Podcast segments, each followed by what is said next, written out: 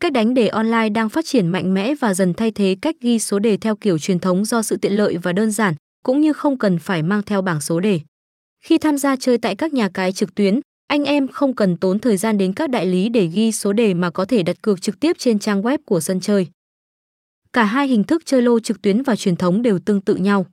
Khi chơi lô hoặc đánh đề trực tuyến, bạn sẽ có tính linh hoạt hơn trong cách đặt cược, đồng thời tỷ lệ trả thưởng cũng cao hơn.